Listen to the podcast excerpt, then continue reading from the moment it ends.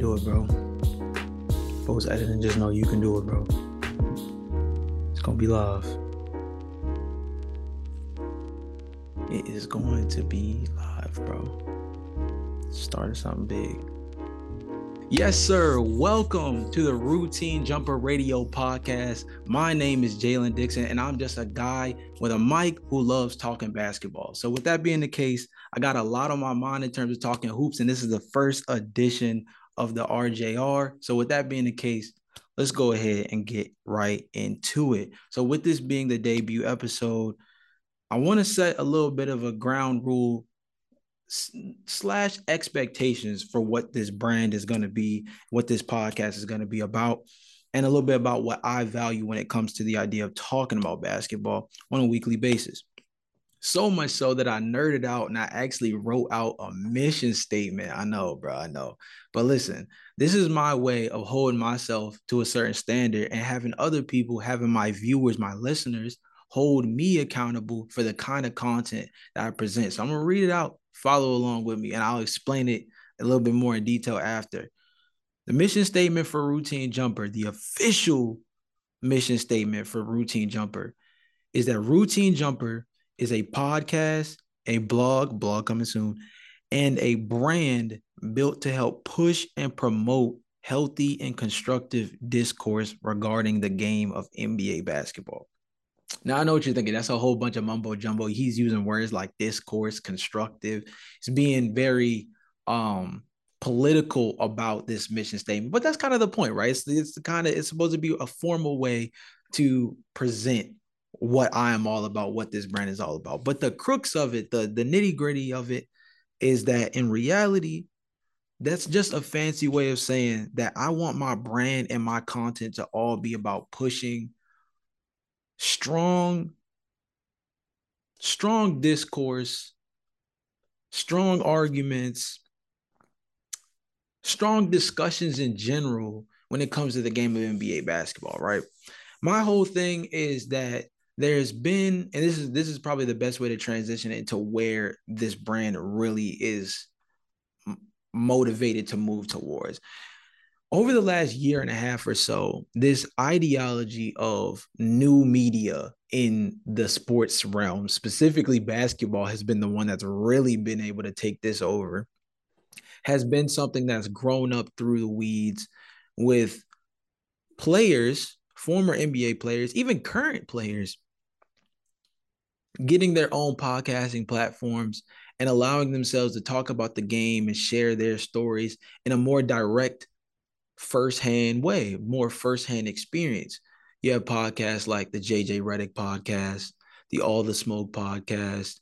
You have Draymond Green's show that he does. Even Patrick Beverley has a podcast. Shout out to the Knuckleheads too. I've been listening to them a lot more recently.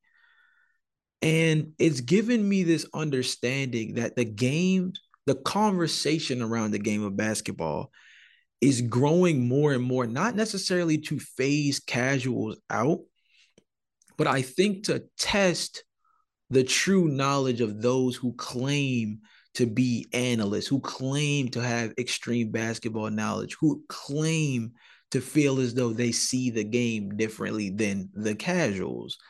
And that just really got me thinking about the idea of having real basketball conversations, right? There's always the idea of barbershop shop talk, and there's plenty of podcasts that present that element of being able to have back and forth shouting matches. Yes, constructive criticism and constructive conversations, but it's tends to sometimes be a who can present the most facts. That's what Nick Wright for um the first things first show on Fox does or who can scream the loudest in terms of being able to share their point or who can pound their their point so many times from segment to segment that eventually you kind of just end up falling into the trap of believing it, right? That's something that Skip Bayless falls into the area of. I wouldn't say necessarily that people believe him on a regular basis, but I think that he says the things he says so often that people believe that he believes the things that he says. All of this to say now, I believe that the conversation around the game of basketball in the NBA is starting to grow to a point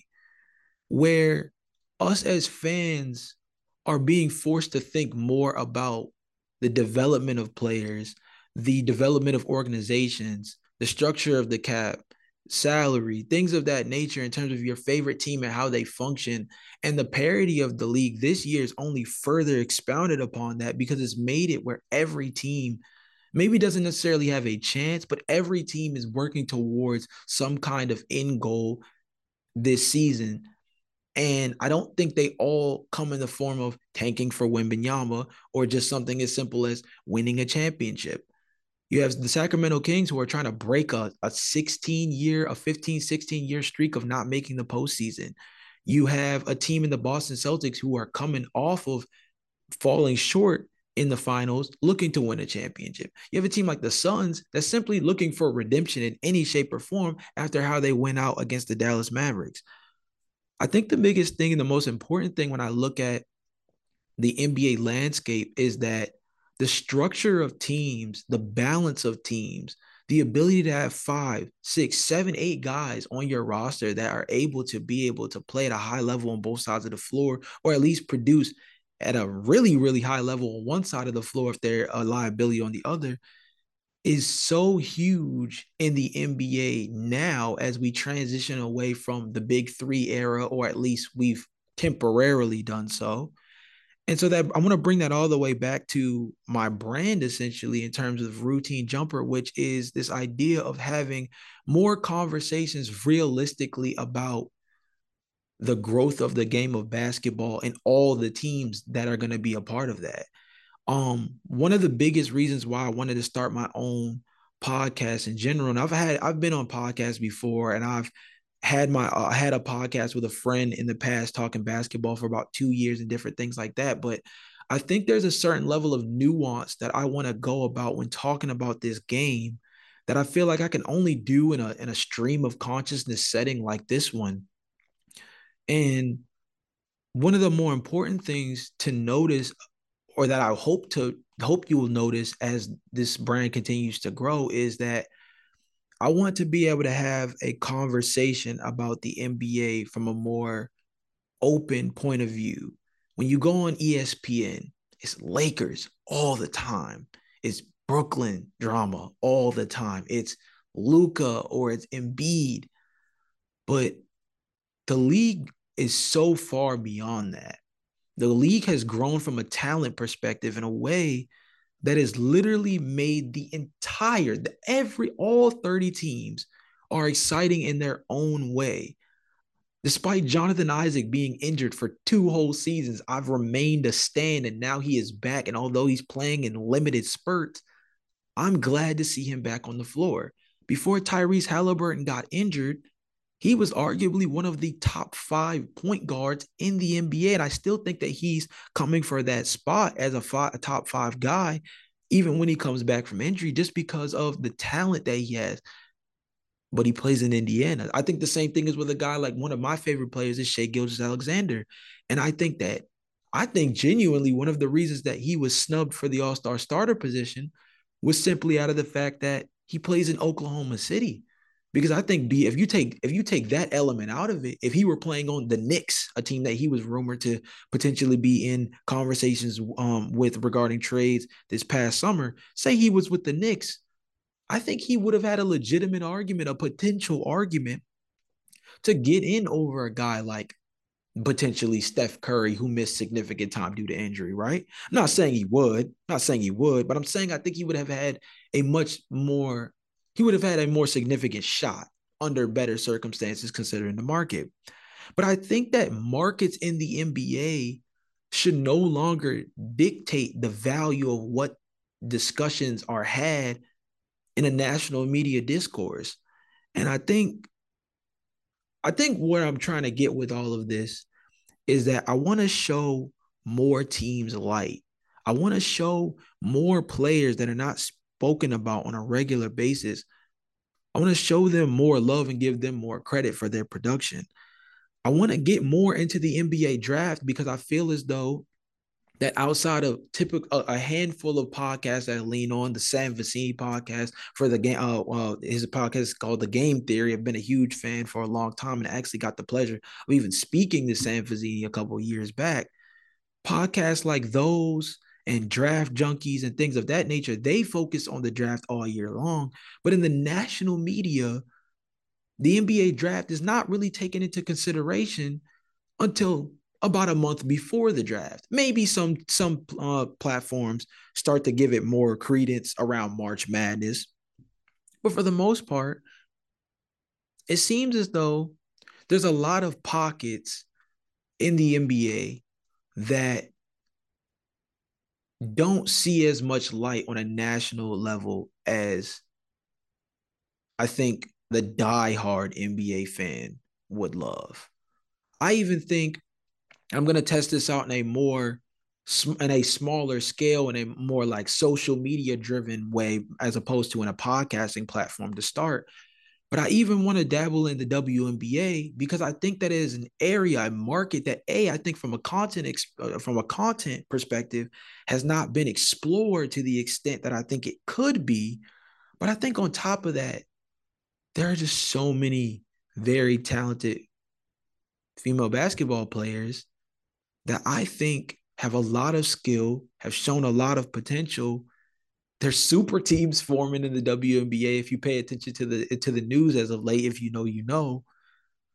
And I just think that there's so many avenues in this NBA space that I think similar to the G League if given the proper push we could see an even greater gravity for the casual fan to want to learn more beyond the box score, more beyond the highlights from House of Highlights or from ESPN. I think there's a world where, as this kind of content, this new media content that gives you a different perspective or gives you different angles or simply touches on the underrated, I think those are the kind of medias that are going to drive the growth of the game where there's less casual and more nuance and um yeah, man, that's that's really like that's really what this is all about. That's really what routine jumper is all about and I think I want this podcast to follow the pathway of joining this new media wave that involves growing the game by tackling it from a different direction. And um although I don't think I'm going to necessarily get into the weeds anything crazy today from a statistical standpoint and things of that nature, I want people who listen to this podcast to expect that from me. People who listen to this podcast in post, people who listen to this podcast when they hear me live on the AMP Radio Live app. I want you guys to hold me accountable for always having real NBA discussions not just talking about the hottest team in the league, not just talking about who's the best player in the NBA, not just reading off box score to statistics without giving them any kind of real context. I one of my biggest things was starting a solo podcast was to give myself the opportunity to hold myself accountable on a day-to-day basis of not just creating content that pushes the game forward but also holds my integrity as a aspiring NBA journalist to the fire. I want to be held to the standard of presenting facts, presenting my opinion with relevant and sufficing context behind it. I want to be able to provide the news, but provide the take. I don't want everything to be hot take related, but I want my hot takes to have real fire behind them as opposed to being something I just say for the sake of clicks. Um so yeah, my mission statement again, although it's kind of a little drawn out and everything like that, I think the whole point the entire point of the Routine Jumper podcast, the entire point of the Routine Jumper blog, the entire point of the Routine Jumper brand is to grow the game by having a greater conversation than just the surface level aspect of the NBA. And I think that there's a lot of different ways that that can be explored. I think that there's a lot of different ways that we can all learn the game together through having real life conversations about the different things that are going on in the league from a development standpoint, from a cap standpoint, from a franchise building standpoint, and what that takes. I think there's a lot of real deep conversations about the direction that the NBA is heading in that we can have. And it's going to be interesting to see how you guys respond to that because I think that the direction that the game is going, NBA fans are going to continue to grow with it. And I think that podcast, like the one I'm trying to create, can be a really strong forefront for pushing that. So with that being the case, right, we got to actually get into some real NBA. This obviously is not all about just my podcast and my brand. I want to get into some real NBA on this day debut episode. So with that being the case, I want to start with some general thoughts on the landscape of the NBA. And I'm going to go from conference to conference. And then there's something else that I want to bring up on the back end that I think is going to be really important over the next couple of weeks as we make the push towards not just the All Star break, not just the trade deadline, but I even think the start of the postseason is going to be impacted by this this overwhelming storyline. And like I said, I'll get to that at the end. The first thing I want to start with in terms of NBA discussion is how how wacky the Western Conference is, right?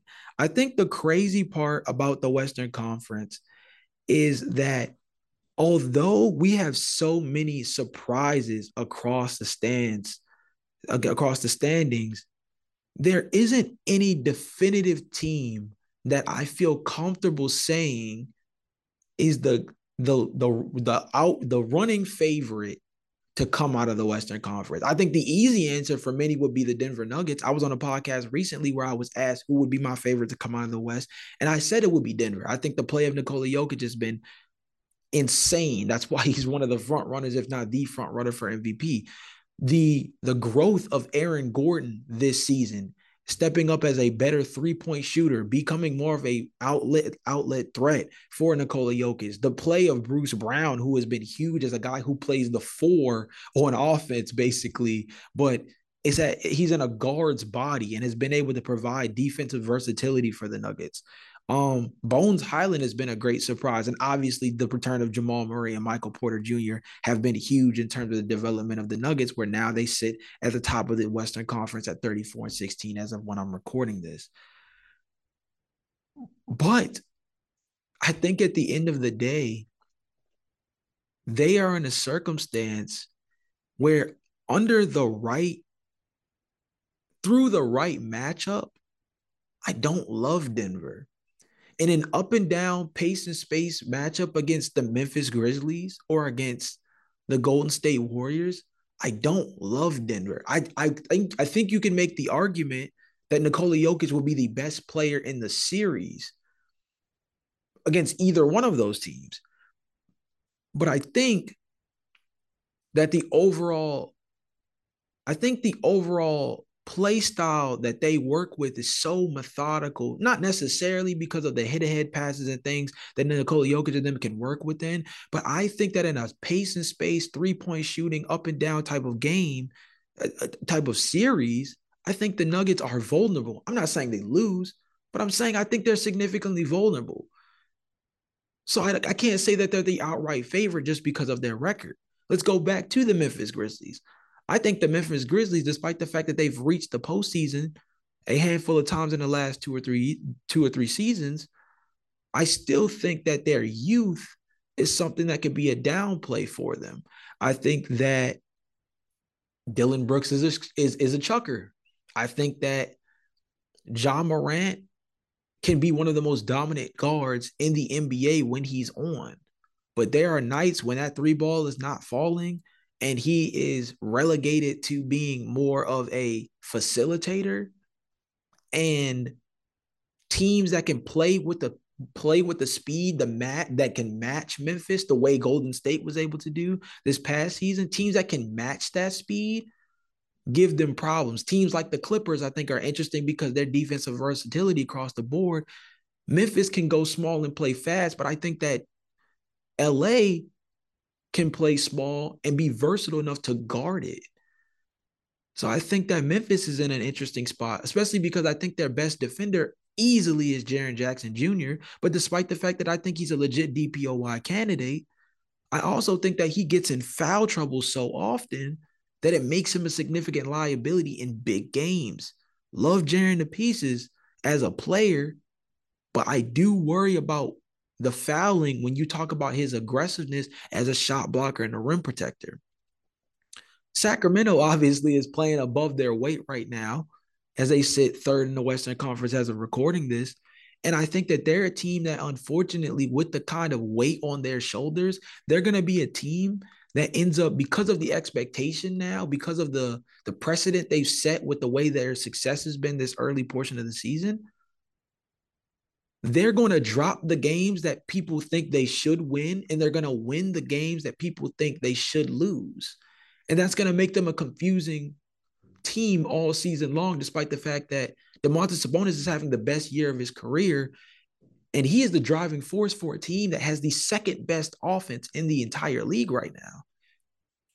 De'Aaron Fox is having a solid, very all star caliber season this year.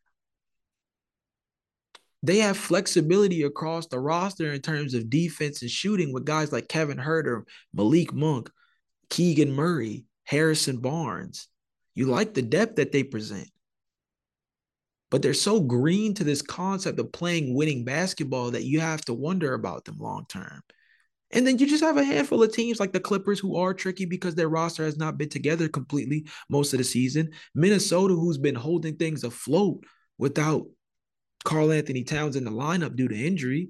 The Golden State Warriors, who have kind of been in influx, not just due to Stephen Curry's injury, but the handful of guys that they lost in the offseason who most, again, from a casual perspective, would view those losses, losses of guys like Gary Payton II and Damion Lee, as dudes that are not necessarily big deals to the Warriors' overall bottom line, but played significant roles on that championship team last year.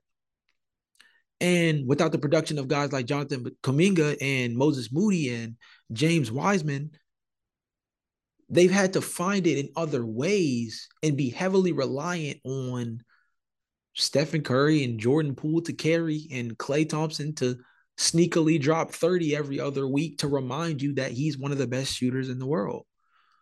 Um I even think that teams like the Dallas Mavericks and the New Orleans Pelicans I think at the end of the day when you have a guy like Luka Doncic or you have a guy like Zion Williamson, you are a legitimate threat as a postseason contender. But the play of the Dallas Mavericks is predicated on heliocentric ball, whether it's when Luka Doncic is on the floor or when he's off and the lead man is someone like Spencer Dinwiddie. It's still driven down. Their offense is still driven down to pound the air out of the ball and self create without having significant self creation on the roster. I think the Pelicans have a ton of different things, but across their roster, they have Dyson Daniels, Trey Murphy, uh, CJ McCollum, Brandon Ingram, Herb Jones, Jose Alvarado, obviously Zion. Um, you look across their roster, they have so many interesting talents that all do things that they need. Yet, with that being the case, what does an what who, who are the what is the eight man rotation for the New Orleans Pelicans in the postseason? Like I think with so many varying skill sets that all provide something that does benefit the New Orleans Pelicans, I think you would say there you can make the argument that more is less in a postseason setting when you look at the fact that there isn't necessarily a talent discrepancy, but there's a handful of guys that all do the same thing, but and they do it very well, but you can't play them all together at the same time. And that gets even harder in an eight-man rotation. So I think the Western Conference is an is in an insane spot because of the fact that I think genuinely, if there were any season where like a play in team could make significant noise, it could be this year. And it could simply be off of the fact that a team that that ends up in the play-in is a team that's much better than their record is. Golden State right now is at the sixth line, right above. Um, but they're but they're literally tied with Dallas, New Orleans, and Phoenix, which are all in that play-in mix.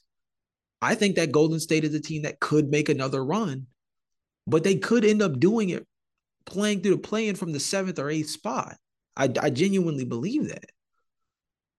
And so I think that the parity, I think the, the the discussion of parity in general in the NBA is really kind of built more so off the Western Conference. Now I'm going to get to the Eastern Conference in a moment, but I think that the Western Conference is what's created so much of this parity or this this this storyline of parity because of just the the nail biting that is I mean, honestly, the four spot where the Clippers are, all the way down to where the Lakers are at 13th, where they're separated by three and a half games.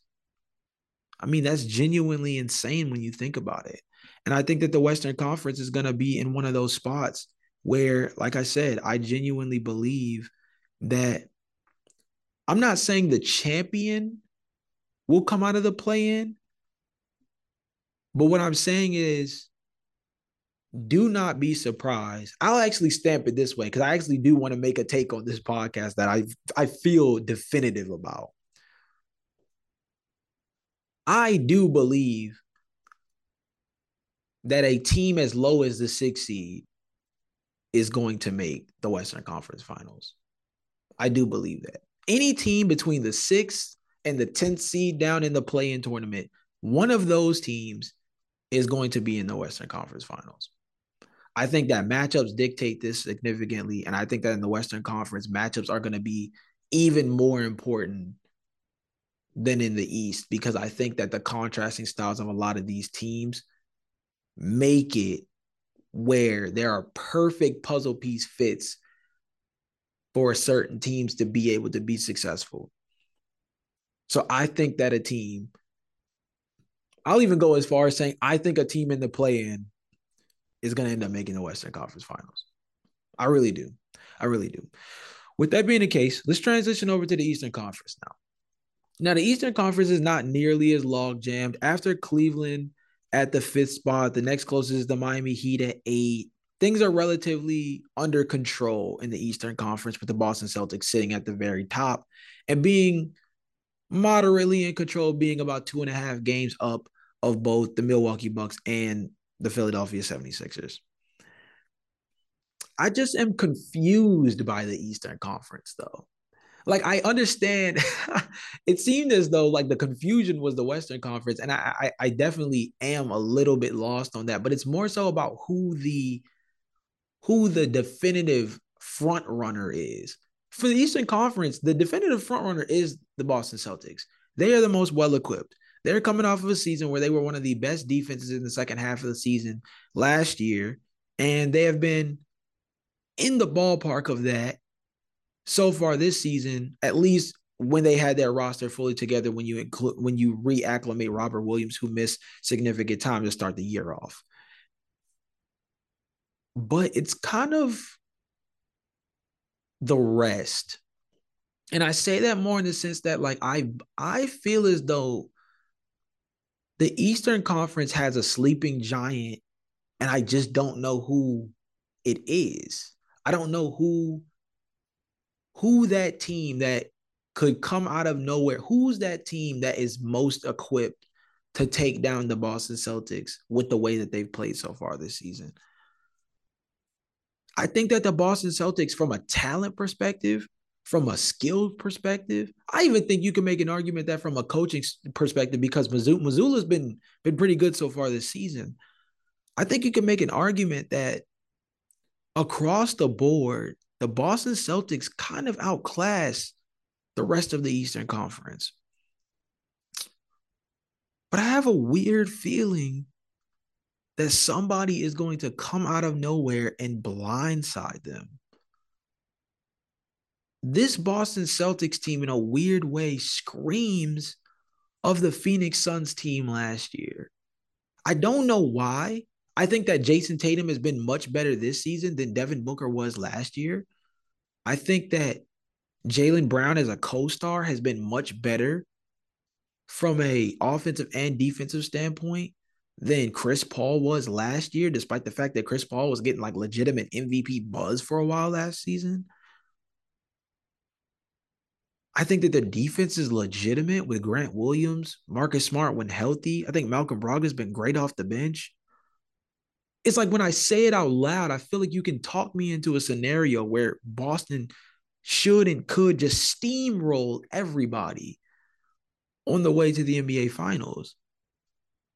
Yet there's still this weird gut feeling that there's a team that that can hang and I think that if you're a team that can hang with the Boston Celtics in a seven game series, all all the, all the difference is a one possession is one possession, two possessions. We saw that in the Milwaukee versus Brooklyn series a, a couple years ago when Milwaukee went on to win the finals. The difference between Milwaukee being discussed the way they are now as a team that has championship pedigree, a team that we still believe in, despite the fact that their bench depth is not super insane. Jrue Holiday and Khris Middleton have been in and out of the lineup. Giannis Antetokounmpo is not shooting as well from the free throw line, despite the fact that he's getting to the free throw line the most of his career. We believe in that stuff because of the the the, the finals run that they made. But the difference in all of that conversation comes from Kevin Durant's foot on the line. And in a weird way, I really believe that the Boston Celtics are in a similar pocket to that.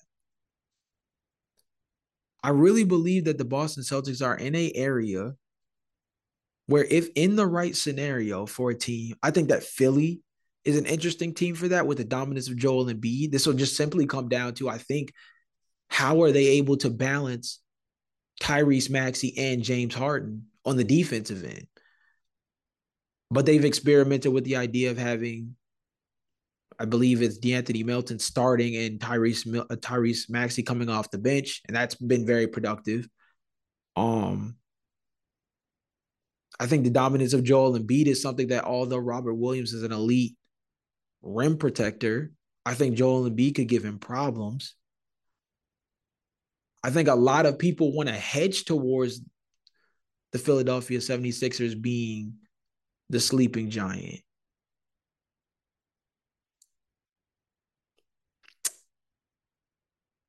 But I think it's Brooklyn, bro. And I think that might not be as hot of a take as people like might. I think that might not be as hot of a take. And maybe I'm overplaying this. But I think when you factor in all the turmoil of Brooklyn this past year, all of the things that Brooklyn has dealt with this season, dealt with this off season even, I think that a lot of people are worried about what kind of championship integrity that team actually has. There are even people who didn't believe that Kyrie Irving deserved to be an all-star starter, let alone even on the all-star team, simply because they were factoring in his off-the-court drama, despite the fact that the product the production is there. The production is at an I'm not gonna say at an all-time high, but for Kyrie, he has been playing out of his mind this year when he's been on the floor. I think it's Brooklyn. I think Ben Simmons can defend at a high level despite the fact that he is unwilling to put the ball in the basket.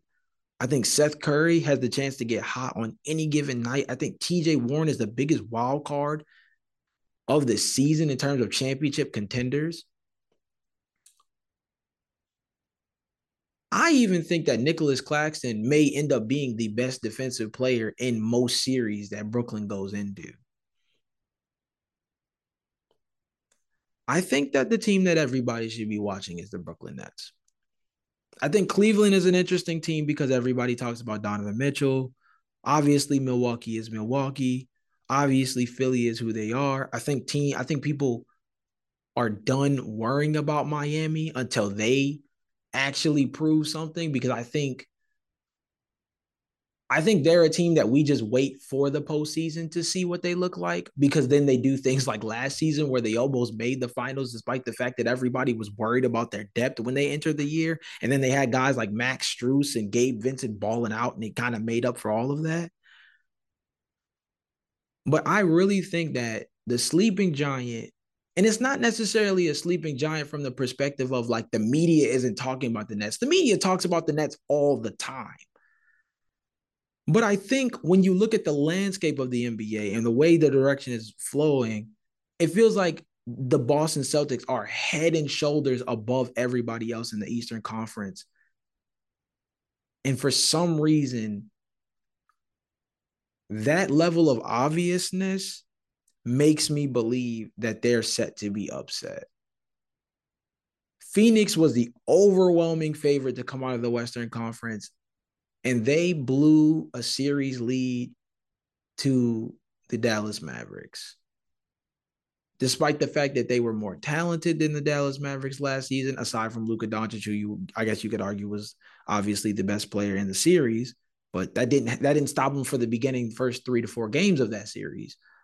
Um, and they got embarrassed on their home floor in game seven.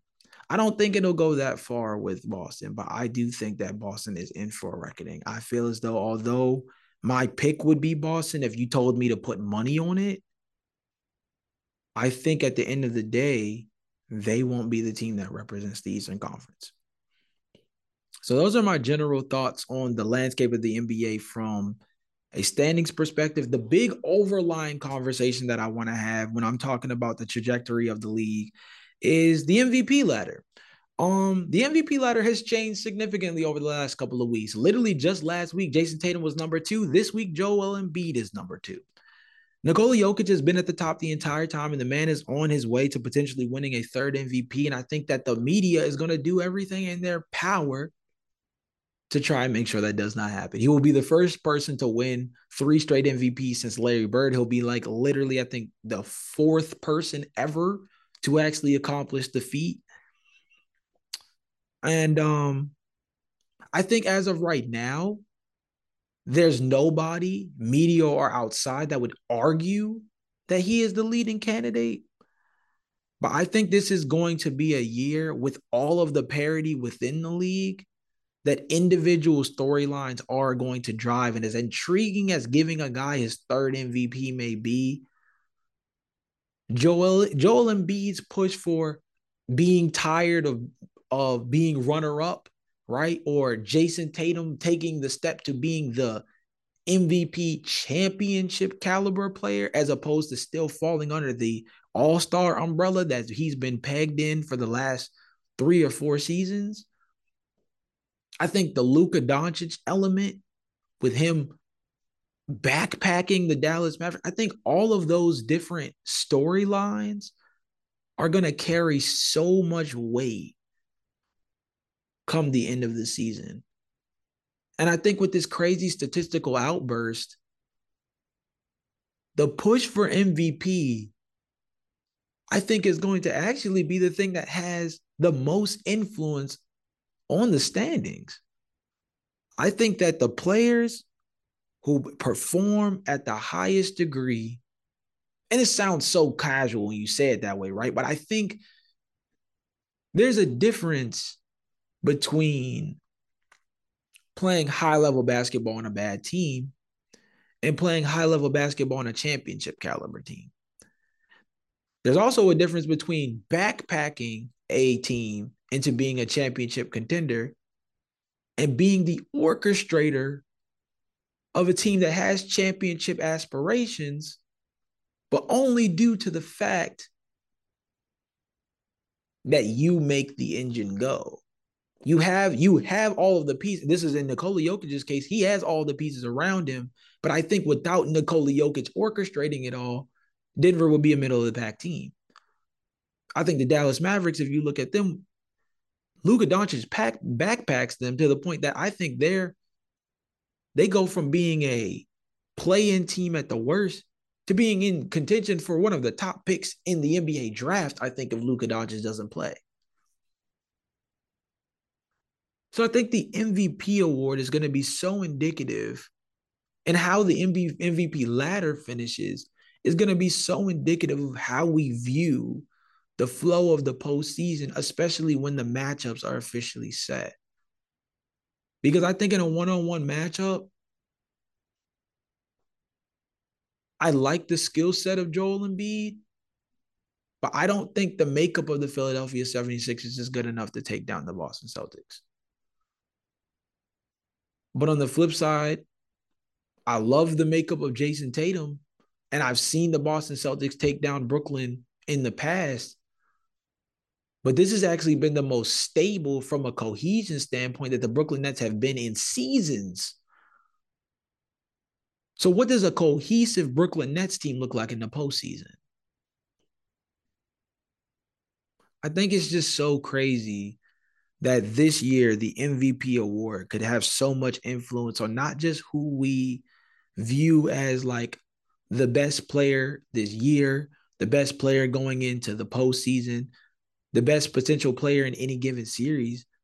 But I think with the amount of parity that we've had this year, that you can make an argument that whoever wins the MVP this year might end up being one of the lead, if not like the lead, per, like the lead protagonist, the lead torchbearer as like the next guy that we start to view as like the best player in the world.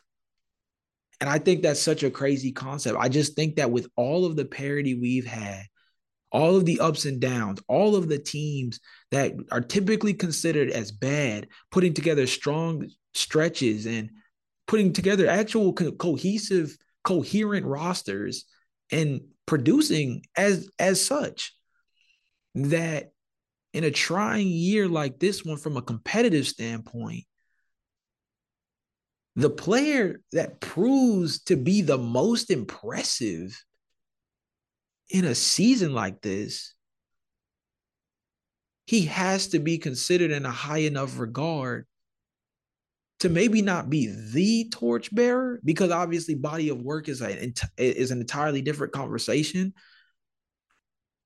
But I think similar to like when Giannis Antetokounmpo won the championship, and everybody converted to he's the best player in the in the league, or Kawhi Leonard is the best player in the league, or Steph Curry recently wins the championship. Is Steph Curry top 10 ever? I think that the player that wins MVP in a season like this should be considered in a similar light. And it feels weird because the team that the player that wins MVP's team might not win the championship. But I still don't think that should skew our viewpoint on the successes that they were able to have over an 82 game stretch under the kind of conditions that we've had. There's 40 plus people averaging 20 or more points a game. And you you you signified yourself as the best of that group. It, it's just it's, it's just going to be a really interesting concept to keep track of because I think that it's going to point us in the direction of not only the play style and the player type that's going to be next up, but I also think like I said, I think that torch is there and is ready to be passed over, and it's going to be interesting to see who who takes that mantle voting obviously has a lot of implications on this, but I think at the end of the day, the best player in the league is going to win the championship. I mean, the best player in the league, excuse me, is going to win the MVP. Um, and I don't think voter fatigue is going to hurt that. And that's not me making my push for Nikola Jokic or anything. Um, but I do believe that the best, the player that plays the best this year is going to be the one that wins MVP. Um, there's a lot of seasons where there's an argument around that. There's a lot of seasons where you could make the push for another guy due to games played or team based circumstances and things of that nature. No, I, I, I think the best player, the best player is going to make themselves. I think they're going to make themselves well known as that guy come season's end. Um, so yeah, that's the last big topic I have in terms of the landscape of the NBA.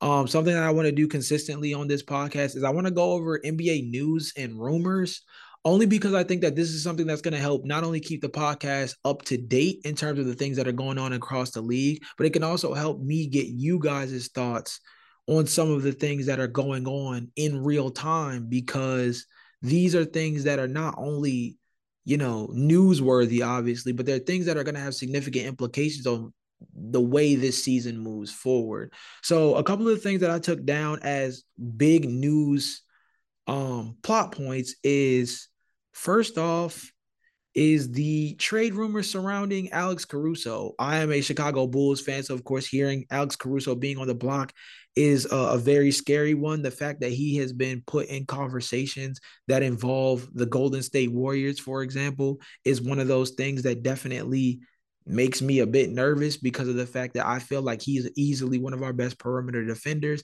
And even without Lonzo Ball on the floor, he has created a culture defensively for the, the Chicago Bulls that I would like to maintain. Um, but Chicago Bulls fans are all confused because we don't know if we're committed to the idea of selling off assets and trying to get a, some kind of restart, considering the fact that we need to recoup picks after giving up most of our draft capital to the to the Orlando Magic. Alex Caruso being the first domino to fall, although wouldn't be as significant as seeing a Zach LaVine or a DeMar DeRozan be traded, I think it would be the first domino that's indicative of the direction that the Chicago Bulls are choosing. So the trade deadline for Chicago is going to be huge, and who they move or who they don't move is going to tell us a lot about what they want long term. Um, something else that I think is really intriguing is the extension of Miles Turner. Indiana and Miles Turner were able to come to a two-year, I believe a $60 million extension. Um, that tax on a pretty hefty amount onto um the rest of this season. I think he gets an extra 17 million capped on the back of this season, and he makes a little bit extra money over the next two seasons on top of that. And um the guy has been in trade rumors for months He's been on trade rumors for like Loki, like a year plus, actually, now that I'm thinking about it. Um, and this extension doesn't necessarily absolve the idea of Miles Turner being traded, but I think that this mutual agreement between the two to come to a contract extension is insightful that Miles Turner wants to be a part of this team, at least for the foreseeable future. I think that playing with Tyrese Haliburton has definitely helped with that. Him being the lone guy on the block without Domantas Sabonis has opened up his game where he's having a career season. So I think that's also another reason why. Um, I think that there would have to be a really solid offer on the table for the Indiana Pacers to turn around and then move Miles Turner. But I think that for the foreseeable future, Miles Turner, at least for this NBA trade deadline, is going to be off hands. So I think that the guy that you look at is probably Buddy Hield. And I actually think, in a weird way, Buddy Hield still fits the mold of what this team wants to do with how fast they play, having shooting with him and Ben Mathurin on the wings. I do think they need depth at the power forward position, especially with Jalen Smith in and out of the lineup. So a guy like John Collins has always been intriguing for a team like this, especially with the way they play, with the play style they they have now. Um, so I would watch out for Buddy Hield, but I actually think that this this extension indicates that Indiana is going to be much quieter at the trade deadline than we all probably most anticipated um, before this season started. And um, the last thing that I think is really important is that Jerami Grant was offered um, an extension, and it was up to I think it was I believe it was like a I think it was 117 million um, for four years. I want to double check that just to make sure, but um, I believe it was about 117 million for about four years and he declined it. And excuse me, it was 112 million. He declined it. And I think the most important thing to take away from that is well, A, Jerami Grant has bet on himself before. That's literally what led to him going to the Detroit Pistons. Um, was deciding to forego a contract extension, re-signing with the Denver Nuggets, and instead he signed with the Detroit Pistons, showed off more of his skill set. And um, although a lot of people presume that he probably he basically signed for the same contract that Denver would have offered him, but he was just able to get a bigger role. I think there is a world where Jerami Grant could do something similar to that again for another team in the foreseeable future. I also think the other thing is Jerami Grant may inadvertently be telling us to watch the Portland Trailblazers because I think that what he is doing by being non-committal is showing that he is playing the waiting game to see what the Portland Trailblazers brass in the front office is looking to do moving forward. Damian Lillard is a hot commodity, and as long as he is on your team, you are going to be considered as a team looking to try to go make the postseason. But you have young guys like Shaedon Sharpe and Anthony Simons, Nassir Little still on this team, guys that could could start to really garner some real some real value as blue chip prospects if you were to try to tear this thing down and form and and and form a rebuilding team. Um, Josh Hart has been in trade discussions already. I think that's kind of a spear line for that because I think Josh Hart is actually a relatively productive player for them. But this team is, despite their hot start, they've come right back down to earth and it's made Blazers fans and Blazers brass question just how high is the ceiling on this team because they tried the retooling and it has only gotten them so far so far this season. Um, so I think that Jerami Grant's reluctance to accept the four-year extension, outside of the fact that he, if he hits free agency, he can get a five-year extension for more money. Obviously, the financials of it is the the telling part because the dude wants to make more bread. Obviously, nobody's gonna say say to hurt your pockets for the sake of the team. You got to go get your money. But I also think it is telling in terms of the Portland Trailblazers' future that Jerami Grant, who is a is a significant cog in their system, he's their second, if not third best player on any given night. For him to be non-committal to this team, I do think is indic- uh, indicative of a murky water future for this team and players who have say in whether or not they want to return to this team seem to be wary about that murky future. Um so yeah, I think those two those two contract storylines have their own weight behind them because I think Miles Turner is not going to a championship contender this year, the way everybody pegged them before the year started, including myself. And I think that the Portland Trailblazers might be staring at a rebuild that might start at this trade deadline. Um, or I mean, honestly, this could be something that hit the summertime. They might have to face the reality um that way by having to see the season fail first um before being fully committed to the idea of tearing it all apart.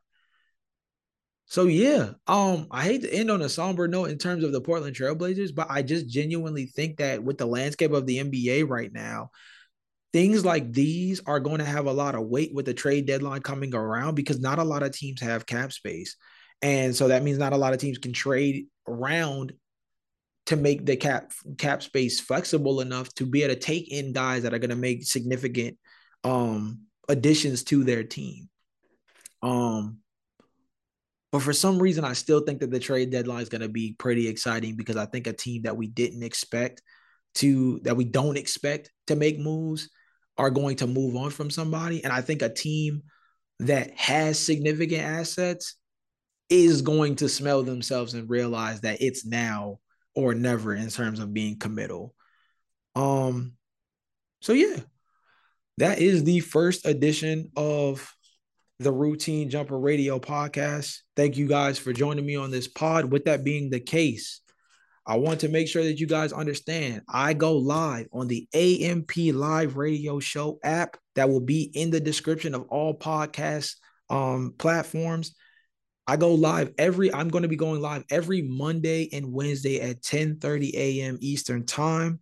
If you miss the episodes when I record them live, they will end up going up on platforms, including the Apple Podcast, Spotify, um, and all the other streaming platforms. You also can follow at Routine Jumper and at the Knockdown J on Instagram and TikTok, where I also do shorter form content and more um, niche based content in terms of the NBA over there on social media. And man, this is the beginning of an era. Bear with me with this one because I know that this is a more free forming podcast, less discussion based, and more stream of consciousness. But like I said at the top of the podcast, I'm just a guy with a mic that loves talking about the NBA. And with that being the case, that also means that it's going to be a lot to talk about. So until next time, peace.